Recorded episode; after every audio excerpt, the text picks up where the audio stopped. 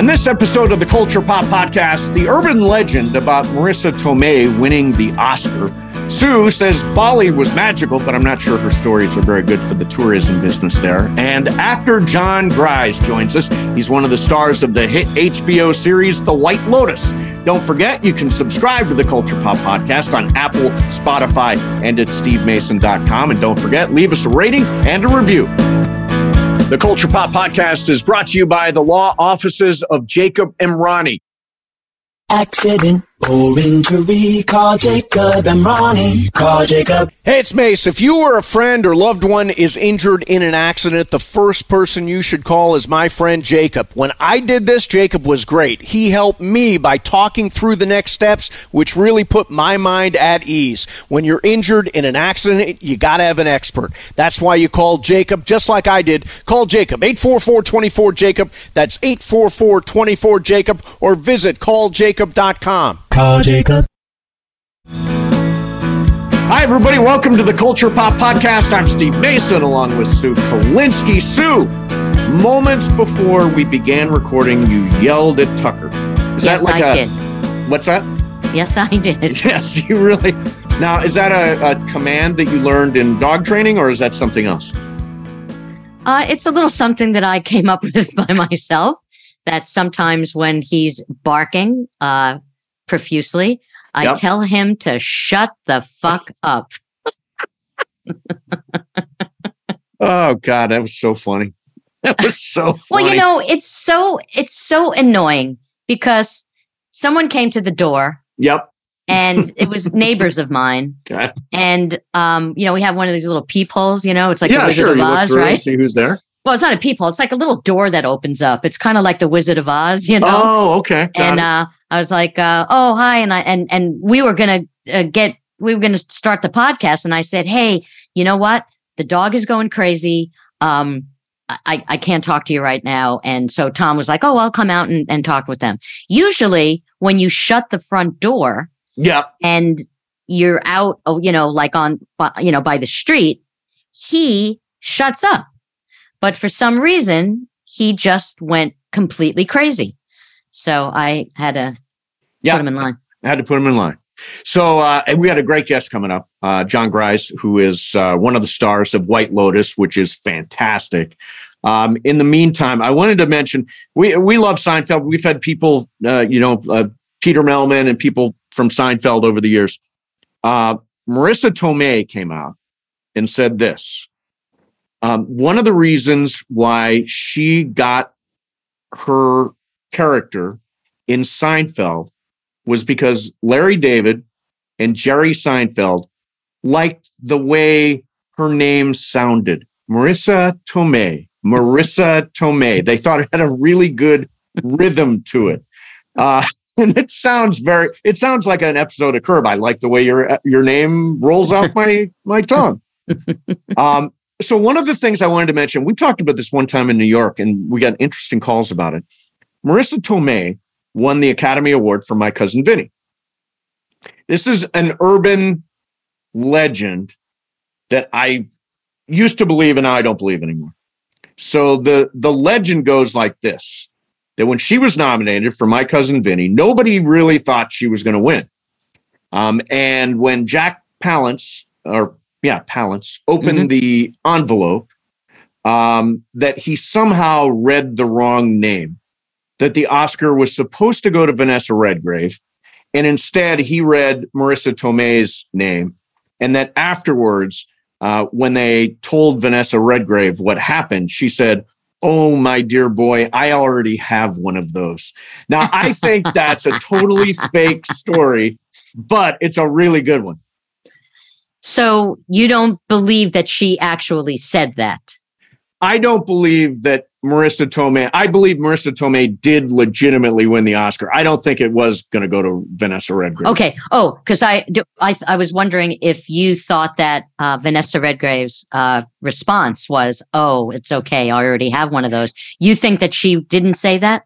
Correct. I think Marisa Tomei won outright. She was the winner. And by the way, the most memorable performance from that cat. I mean, uh, if you named those five movies, Marisa Tomei's performance is the one that has stood the test of time. I think she won it legit, and the rest of it is just urban legend. But I've always been fascinated by that idea that somebody, and we found out later, like for example, when La La Land and Moonlight, And moonlighting. Yeah. Moonlight. Yeah. m- when those two, when that thing happened, when Warren Beatty and Faye Dunaway fucked that up, Right. uh, they they corrected it right away because I think they called La La Land and it was actually Moonlight, Moonlight. um, and they messed it up. So they corrected. it. I think they would have corrected it.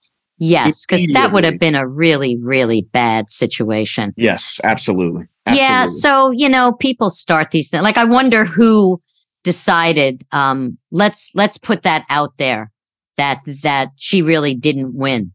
Like like I don't I don't know who who was the person who who started it. Yeah, who knows?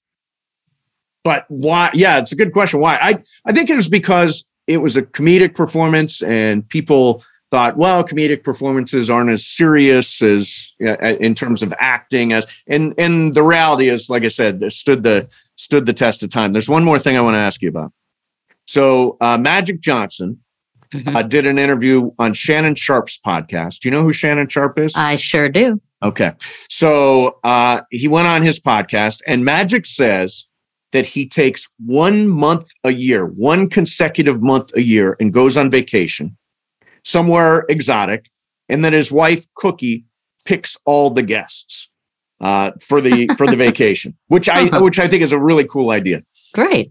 I would do anything for four. Cons- I don't want to leave my job. I love ESPN, but I would do anything for four consecutive weeks of vacation to travel. Because otherwise, you know, I get a week and you, you try to go somewhere and you're not there long enough and you can't see. Like a couple of years ago, I had a two week vacation and I Mhm. went to Croatia and Budapest. Mhm. And it was a fantastic trip, but it's Mhm. hard to come by. I almost want, want like college professors have, like a sabbatical to go Right. explore the world. What's now, what's the longest vacation you've ever been on? Um, well, I haven't worked in two and a half years. Well, I guess that's it, huh? Um, the like a, a- an actual vacation that I that I really just went on vacation. Yes. I would say, um, I think like two and a half weeks. Yeah. Where'd you I go? went to went to Bali oh, uh, many years ago. yeah. I heard and, uh, Bali's really cool. What's it like? Oh, it's magical. Yeah. It's really magical. Yet, so I went with Ken, I, so I went with Kenny, right? Yep. I did a USO tour in Guam, and I Kenny, used to own movie theaters on an island called Saipan, very Uh-huh. close to Guam. okay, so I had been in Guam years before, just for like a regular gig at a Hilton hotel, Yep. and I had befriended this guy. I remember his name is James Gamindi. He was a Guam Guamanian or Guamese, whatever that you call them. I think it's Guamanian. I think So- it's just from Guam. from Guam. And uh, he was kind of like the self-proclaimed mayor, you know. Yes. He uh, he came to the Hilton and he met me. It was with Lenny Clarke, the comedian Yeah, actor, yeah. and um, and he just took us around. And so um, he kept on saying, uh, "When you come back, you have to go to Bali because Guam is not that far." And uh, and I said, "Well, you know." I don't. When's the next time I'm going to be in Guam? right. Well, turns out two years later, I get a USO tour there, and uh, Kenny met me there, and then we took off and went to Bali.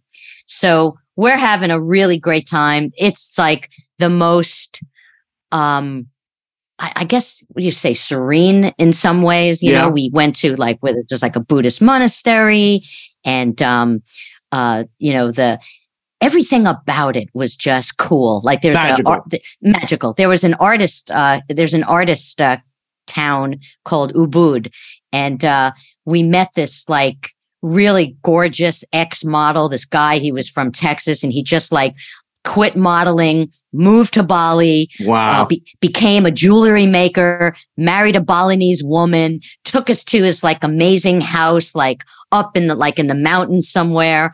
Um, everywhere we went was great. So we thought Bali was the greatest, greatest place we had ever been. yeah. So we get to this beach village and we meet this couple who the guy was from Sri Lanka and his wife and his girlfriend, I guess. He was real, real dark.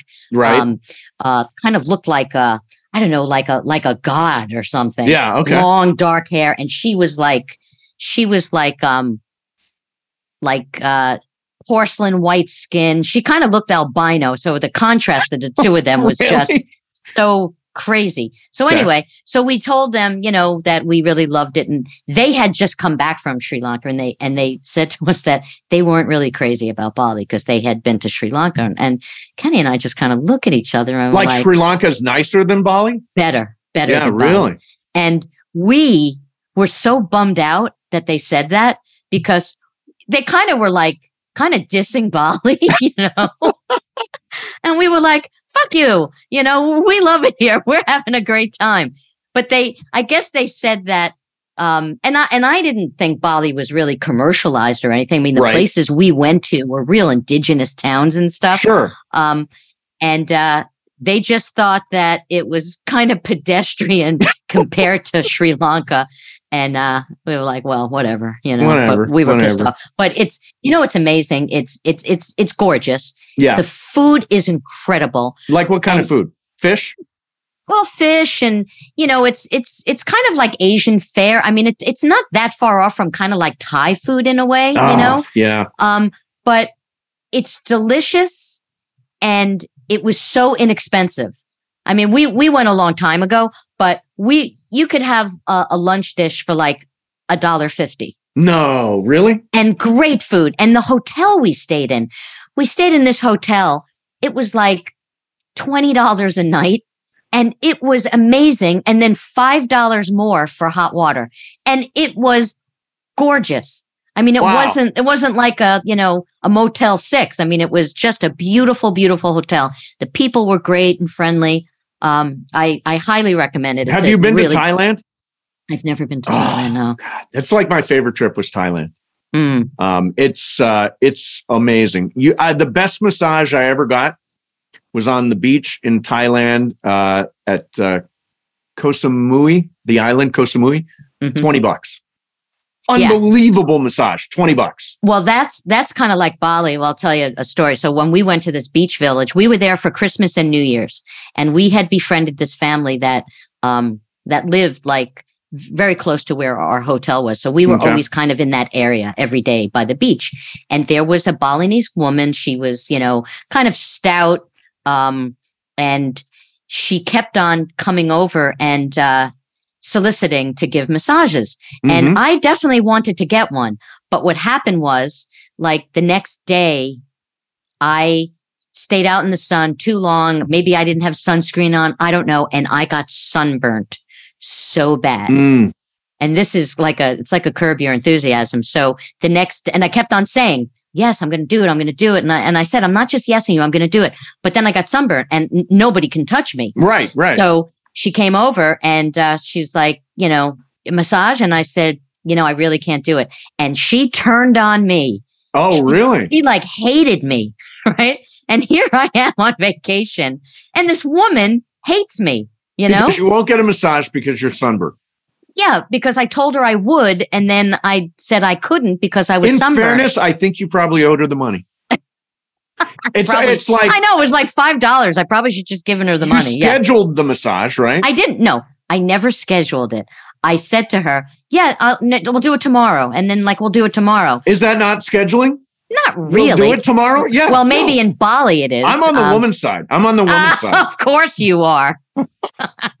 anyway, so she hated me, and then we spent um we spent Christmas Eve with them, and there's a ritual for Christmas Eve that they go out and they kill a pig, Really? and yeah, and they asked us if we wanted to go, and we're like, Happy no. New Year. Here's a Like, dead pig. no, yeah, I was like, no, we're not interested. You get the pig, you know. when I was eating meat at that time. I said, yeah, you guys go get the pig. We'll we don't really want to be involved in the killing of the pig.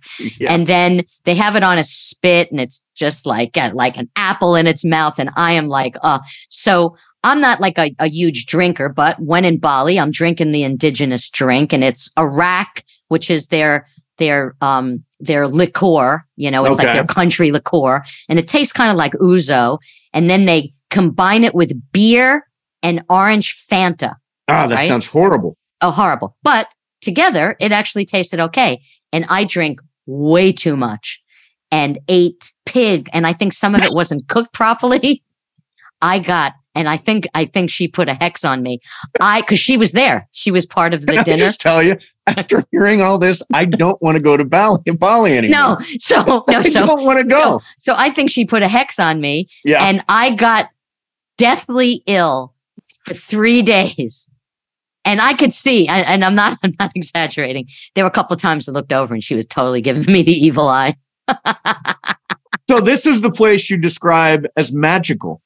Well, it, It sounds like you had a really shitty time. no, I, I, I, I didn't have a shitty time. I just got sick those three days, and it was my fault.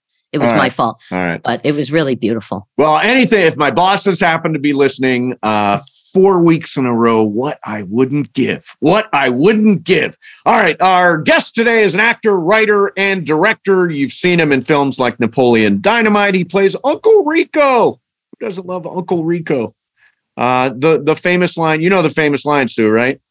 Uh, you'll have to refresh my memory. How much you want to bet I can throw a football over them mountains? That's what Uncle Rico said in Napoleon Dynamite. Uh, he's also done movies like September Dawn. He did Taken, Taken 2, Taken 3 on TV. He has co starred on shows like Lost and Martin and Seinfeld. His current project is the Emmy Award winning HBO series White Lotus, season two just underway. John Gries is with us. John, thanks so much for doing this. Happy to be here. This is exciting. So uh, yeah, I, I should point out that we're on Zoom and you've got a bird on your shoulder. This is a parrot. I'm assuming. Does the parrot have a name? Pablo. He's Pablo the parrot. He's he's my uh, sidekick. So how far back do you and Pablo go? Well, I adopted Pablo about um, actually t- this. Uh, I guess October was year three, so he's eight now. He's eight years old. I got him when he was five. So I want to know. I've been told that uh, certain parrots live a very, very long time. Like I had a friend that had a parrot, and I think his parrot was like 60 when I met his parrot. Right. And I was joking with him saying that, you know, sometimes the parrot could outlive outlive the owner. Absolutely, and that will happen in this case. No, no, no, no. How no, no, I'm telling. No, seriously. He he's only eight. He's a little boy. He he's like a little kid. I've already had to make arrangements. Yes, that's what I was. because there's no way. Um, you know, he they in the wild. These guys live 75 years Wow, in captivity, like 40 years. So that's crazy. you know. So and he's really healthy, thankfully, and he's a he's a he's a great he's a great dude, great little companion. But you know, it's hard when I go away. Like when I was in Sicily doing White Lotus. I mean, I was gone for three and a half months. It's difficult, but I have a really good, caring friend who also is a, is great with birds, and she sat with the bird the whole time. Stayed here Ah, with. that's great. That's great. So you have a bird. You have a bird sitter. I do, I do, and I and I take I make I compensate her handsomely because it's it's and not that she really even asks for it, but I say to her, I need to know, I need to have that comfort that he's getting, you know, the twenty four seven attention. So, you know, because he's never locked in a cage. He he just ha- he lives on top of his cage. oh wow. Or I built an aviary in the back. I mean, he he wanders around the house if he wants to. You know, the cats are afraid of him. Yeah, I'm sure. I'm sure. So, so I wanted to. I just want to know, just real quick, and then we'll get off the bird thing. Um, I want to know how did you come to have a parrot as a pet? I mean, we, we as a little boy. I mean, where did this come into your life? actually an ex-girlfriend uh, i dated a girl and she now is my friend who takes care of him and she has agreed to take him when when i kick the bucket but but um but um she had the same exact breed of parrot it's an eclectus parrot they're very special but i would always uh, advise people whenever they say oh a parrot we want a parrot I'm, no you don't understand it's it's like having a little child. They're they're not like a dog who go, you know, keep itself busy in the other room. In fact, if you ignore them too much, then they become ornery and they become kind of mean. And he's um he's one of the sweetest parrots I've ever met. Ah, but he that's nice. a lot of attention. So I, I, I, I, I lied. I have one other thing. oh, to one say. one Okay. more bird question. Okay. Okay. So years ago, I was uh, talking with a writer friend of mine, and, and we were joking that um, you know because the parrot, you know, you, you know, like I was saying that the parrot ends up going to your funeral because they live so much longer. Right. But I was saying like what would happen because there are there are actually a lot of animals, not just parrots. There are other animals that actually live pretty long. And mm-hmm. what happens when they lose their owners? And we said, well, maybe there's like an assisted living facility for pets who have lost their owners. Hmm. And they all live in a in this assisted living facility. Well, no, truthfully, you know, it's a, uh, really astute because I, uh, my friend, my ex girlfriend, but now my very dear friend, you know, one of the reasons that I have her taking him when I'm gone because I go away a lot is that there it, it, you know if something ever were to happen or you know if i don't live a full uh the full length of a life you know the transition won't be as difficult because i imagine it would be otherwise. It would be probably really hard. He's very yeah. attached to me you know? Hmm. he loves her too. Oh that's nice. That's nice. Well this is the first it's the first time we've ever had a guest that that brought their parrot with them so he'd be screaming in the other room if he heard me talking. Like notable for that reason. Doing without me, you know. So, so uh, we love White Lotus, um, and it is such a funny, weird, twisted kind of show. And you play the terminally ill husband of Tanya, who is played by the legendary, and I mean legendary. Jennifer Coolidge. What what's it like doing most of your scenes with with or with her? What's it like doing scenes with her? Pretty much all my scenes have throughout both season one and season two are pretty much all of them are with her. Um, listen, you know, she shines. She, you know, the, she's an alchemist. There's like gold flying off of her. You know, anybody in her in her orbit is gonna is gonna is gonna shine a little bit, and I'm so thankful to be part of it. Uh, I love working with her. It's we we we get along very well, and we find ways to surprise each other. We we try and you know have just a friendly little um, kind of tacit agreement that um, that yes, what we do is rehearsed, but what what we end up doing is not necessarily the same. It's just something that builds on top of it. Once in a while, I you know in this case, she's really the one who takes the lead uh, in this because I I um you know my character's criteria is not necessarily as open as hers. And so there's a there's a bit of a mystery about about greg. And so so you know i i i i have to kind of follow her lead. And that and i'm talking purely in improvisational because you know mike white writes such amazing scripts. You don't really have to there's no need to improv. It's just if we feel like we've gotten a take and we feel like having a little moment, an extra moment, something, you know, looking for just that possible magic. And it's usually Jennifer who who supplies it, you know. So Mike White is, um, from what I gather, I've never met him, but I've seen him on talk shows, and I, I mean, I just marvel at him. And he did the Amazing Race with his father. I mean, he's such a twice, such right? a yeah, twice, right? He's such a character. What is it like on set with Mike White? Well, you know, it's so uh, he's so real. I mean, you know, the you, you know, you hear people say this about people, but really, I don't think Mike White has has a, a, a false bone in his body. You know, there's just there's just some people who don't know how to do anything but be as honest and as straightforward as as can be, and he is one of those people.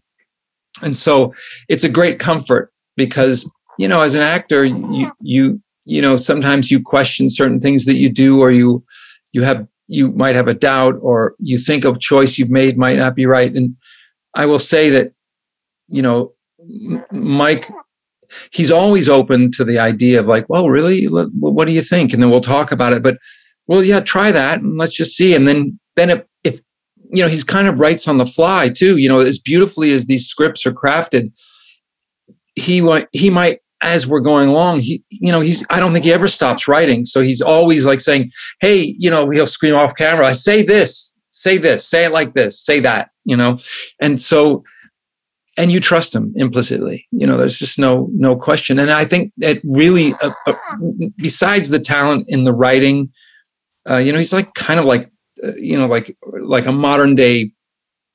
I don't know.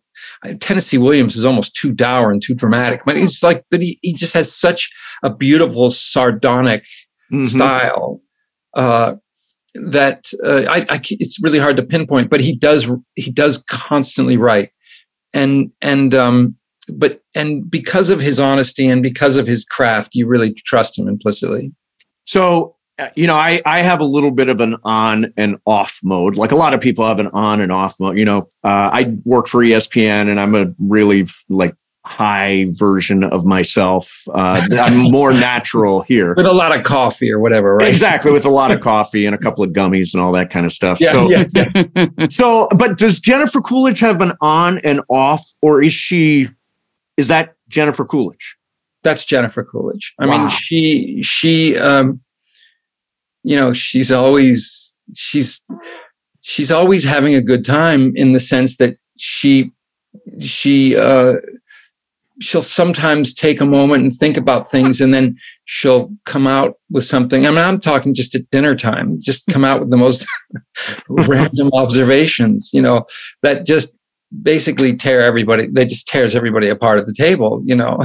And then she's not like doing it to be funny because she is really making an observation and then she'll laugh with it because it's like isn't that a funny idea? I mean but not not it's not like egocentric at all. It's almost as if she's just heard it herself too. But it yes it came out of your mouth as well you know Well, I mean, I, I, I kind of, I kind of see her and Mike White as in, in some ways two peas in a pod because you know he's he's got, you know, he's real offbeat, and the dialogue, I mean, it's it's current, it's it's it's kind of like things that that I think like especially Steve and I would be thinking about, like you know, Yeah. you know, what they were talking about, you know, uh, the, the the two the two couples were talking about, you know, Ted Lasso was like, oh, you wa- oh yeah, we watched Ted Lasso. Oh, he's- Ted Lasso. oh he's so nice you know um, Right. and then just the idea of like you know the voting thing and it's like did i vote i don't know I, yeah i think i voted did Right. i i don't think you voted and then the other couple just mortified that people like would not have voted. I mean it's just it's just i, I think in, in so many ways it's situations that are kind of familiar in a way.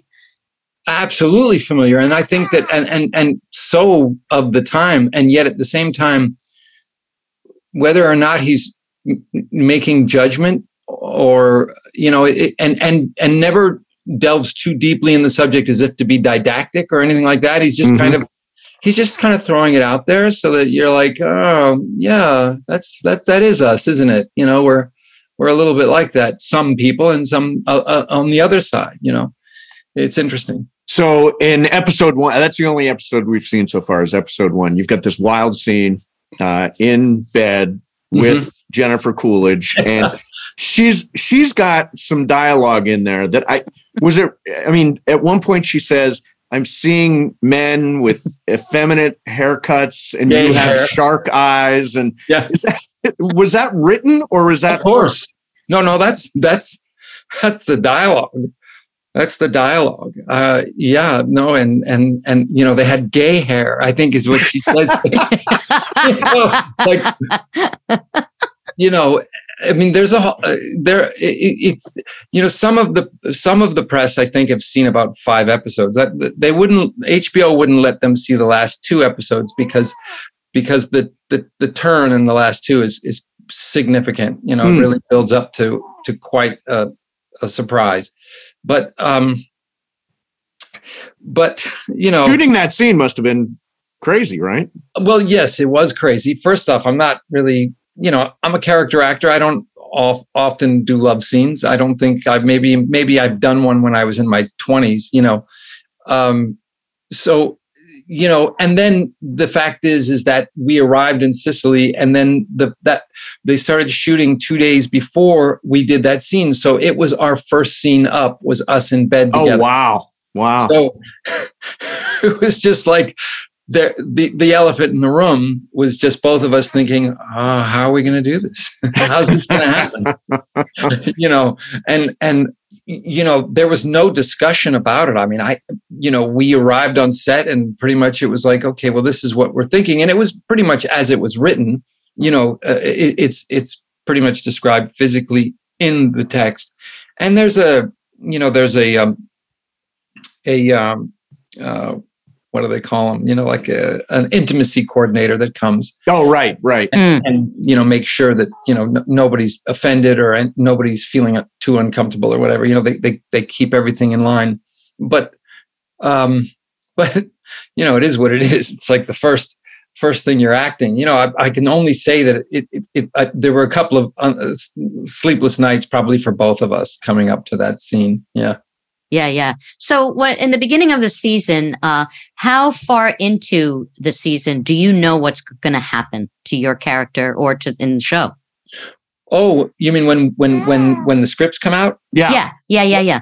you know an interesting thing uh when mike you know I, I basically what had happened was he, he had texted me and said i hope you're leaving you know spring and possibly into summer open because i'm writing this this you're going to be in the second season that was the way i found out that he called you know that he texted me and i was like uh, anytime, anywhere, I'll be there. And he says, okay, it's going to probably be in May in Sicily. Well, it ended up being February, but, um, you know, uh, it, it, it was, um, he texted me the episodes and then I guess nobody had read it seven yet. And he sent me seven.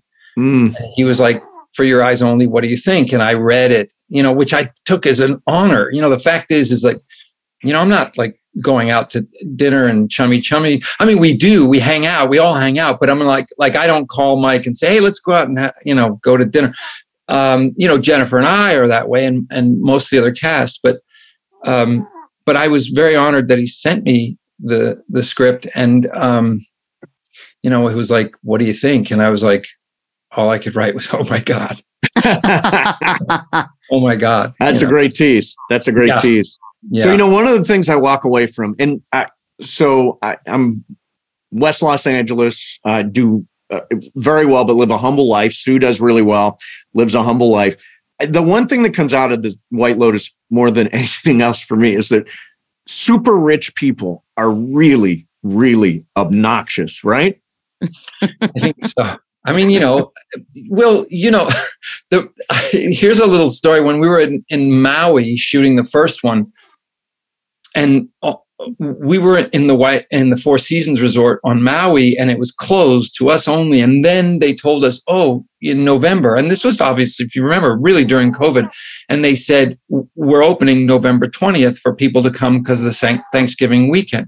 We don't expect a lot of people.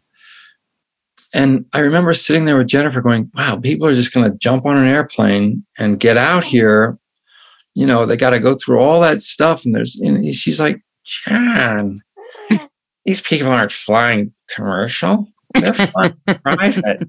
I'm like, oh, yeah, I guess. Oh, oh yeah, yeah, right. Of course. I, am like, I, am behind the times. I, you know, I, I remember the day when rich people flew with everybody, you know. Oh yeah, the regular folks. yeah, exactly. right, right, right, right. The the civilians. So I, you know, I one thing I, I you first of all, you've got a fascinating career, and your dad um, Yeah. was a writer and director and producer, and I was reading about him, and he worked with people like Burt Reynolds and Jason Robards and Yeah. Jim Brown and Raquel Welch, and you actually were cast in in a movie uh, with Charlton Heston Yes. uh, that your dad, I think he directed, right? he wrote and directed it. Yeah.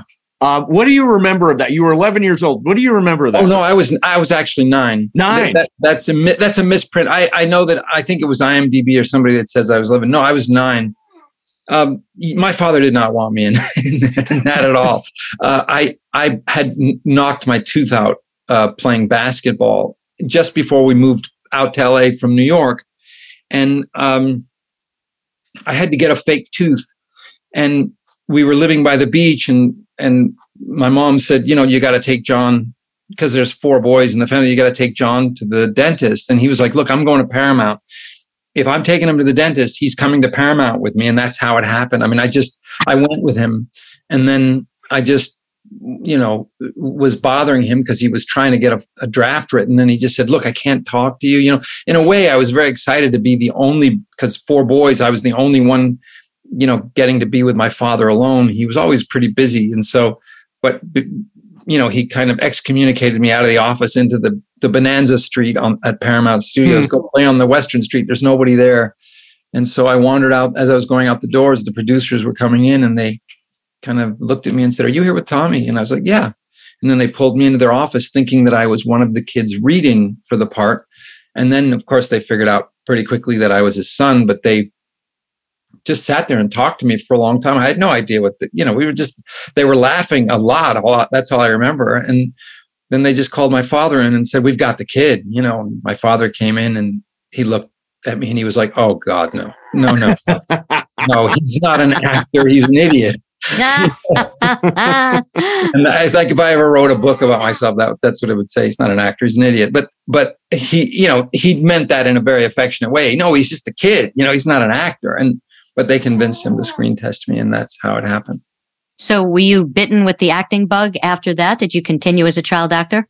No, I in fact I turned down the Cowboys with John Wayne. I turned down the Reivers with Steve McQueen. I turned down everything that came my way because I just wanted to be one of the boys in the family. I didn't want to be singled out. I didn't want to be special. I didn't want to get treated any, you know, I was you know the the four boys that you know the obviously the hierarchy from age and I was the youngest but I wanted to have it be as democratic as always was and I didn't want to be getting special treatment it made me uncomfortable you know You know, it, yeah. It's, in, you know, it's interesting to say that because I'm the youngest of five and my sister is three years older than me. And when I was a little kid, I, I was in, I did impressions when I was really little. So I did like, you know, John Kennedy and like right um, Ed Sullivan, you know, whatever. And, you know, my, my parents, all their friends were like, oh God, you gotta do something with her. And my mother put me in acting class and she started to see that my sister was kind of regressing because I was getting so much attention. And she just said, you know what? You'll do it when you're older. I'm not doing this now. Good So, for her that's a yeah. really really Yeah. observant and intuitive because I, I'm I feel really lucky that I didn't continue doing it at that age. Uh, I came upon it later. I just decided later. I just I, I was I know I was dating a girl and she was a model and we met in high school and I remember walking onto the set while she was doing a commercial and I was like, man, this I know this. I've been around this. I could probably do this. And then I decided to study acting. And then the rest is pretty much history. I just went to study with Stella Adler and worked as a busboy in New York, lived out of a suitcase. Hmm. And it's a good thing I was living the hard life and saying I don't need help from anybody. Because in my when I was 19, my father passed away suddenly. And then and then I really was on my own. So I was it was as if I was preparing for something that I didn't realize I was preparing for. So probably your most famous role, at least in my world, Mhm. is Uncle Rico. Of course, yeah. Napoleon Dynamite. How much you want to bet I can throw this football over them Over them mountains? mountains. Does that first of all, when you saw that project and saw that script, did you see that it was something special? Oh yeah. It must have read weird, didn't it? it it it it actually you know it's a weird little story but i had quit acting. I had done a show called the pretender for four years on on nbc and and i wanted to write like this film that i had in my mind and i you know i'm a very slow writer and i i just thought i'm not i'm just going to stop you know like figuring trying to knock on doors and get acting jobs. I'm just going to call my agent and i'm going to pack it in and i did and then I was writing, and then a casting director called me. Long story short, he was like, What are you doing? You're crazy. I had an actor drop out of a movie, come do this movie. And I did a film called The Big Empty. And then um, he was casting Napoleon Dynamite, and they happened to borrow the office where they were cutting The Big Empty. And he said, I just want to show you this guy's scenes. And he showed my scenes from The Big Empty, and they made an offer. And the guy that, you know, kind of elbowed his way into saying, "Let me just see if I can manage you." I was like his one client. He had an apartment. You know, he was working out of his apartment, and he called me. He's like, "You don't want to work with these people. They don't. Who are they? We don't even know who they are. I mean, they, they're kids from Utah or whatever." And I said, "Send me the script." And I, telling you, by page ah. fifteen, I was laughing out loud, and I was like. This is amazing. It had an immediate, immediately the voice was so clear in the script. It's a beautifully crafted screenplay. Again, and Jared Hess and Jerusha Hess, husband and wife, wrote this film together. and they did. It's just it really it's it's like flawless. I, I feel so fortunate to have worked in some flawless material, and he, of course, Jared Hess and Mike White are like best buddies, you know. Hmm. But um, I mean, best creative buds because Oh yeah. Like when I got called, when I got the job for White Lotus, I found out from Jared Hess. He texted me, said, Mike White just called me and said he hired Uncle Rico to be in White Lotus. he told me before my agents called, which was re- really amazing. But I knew the script was amazing. You just never know if it's going to turn into what it turned into. I could never have known that, you know, uh, that that Fox Searchlight would really, re- really push that movie and make that movie into the iconic film it's become. Yeah, it really is. Really is. Well, so it all came full circle. In some way, Uncle Rico wound up part of uh, part of White Lotus because of that creative the connection. Mike White stable. Although I'd never met Mike White before, you know. And in fact, when I read for season one, I had COVID. I was sick with COVID, you know. Mm. I read in the backyard. There was a guy like 40 feet away from me reading with me. What'd you say?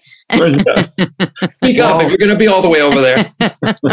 Well, listen, I, you're you're great to do this, and the show is fantastic. Uh, and and we only know episode one. I don't want to know anything else. I don't want to know any spoilers. I want to experience it just like I experienced. Just season remember one. the three words. Oh my God.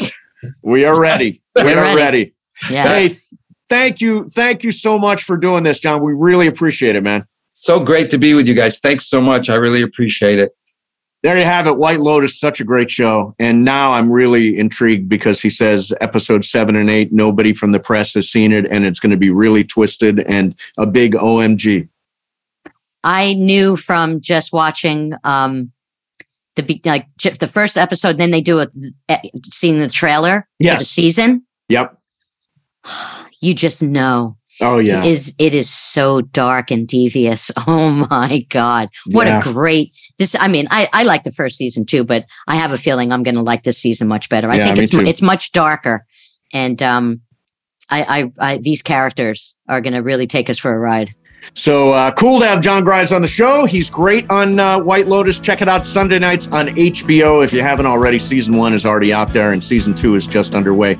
Soon, thank you very much. Great show today. Uh, we will see everybody next. Oh, I should mention, don't forget to subscribe to the podcast on Apple, Spotify, or at stevemason.com. And don't forget, leave us a rating and a review. And we will see everybody next time on the Culture Pop Podcast.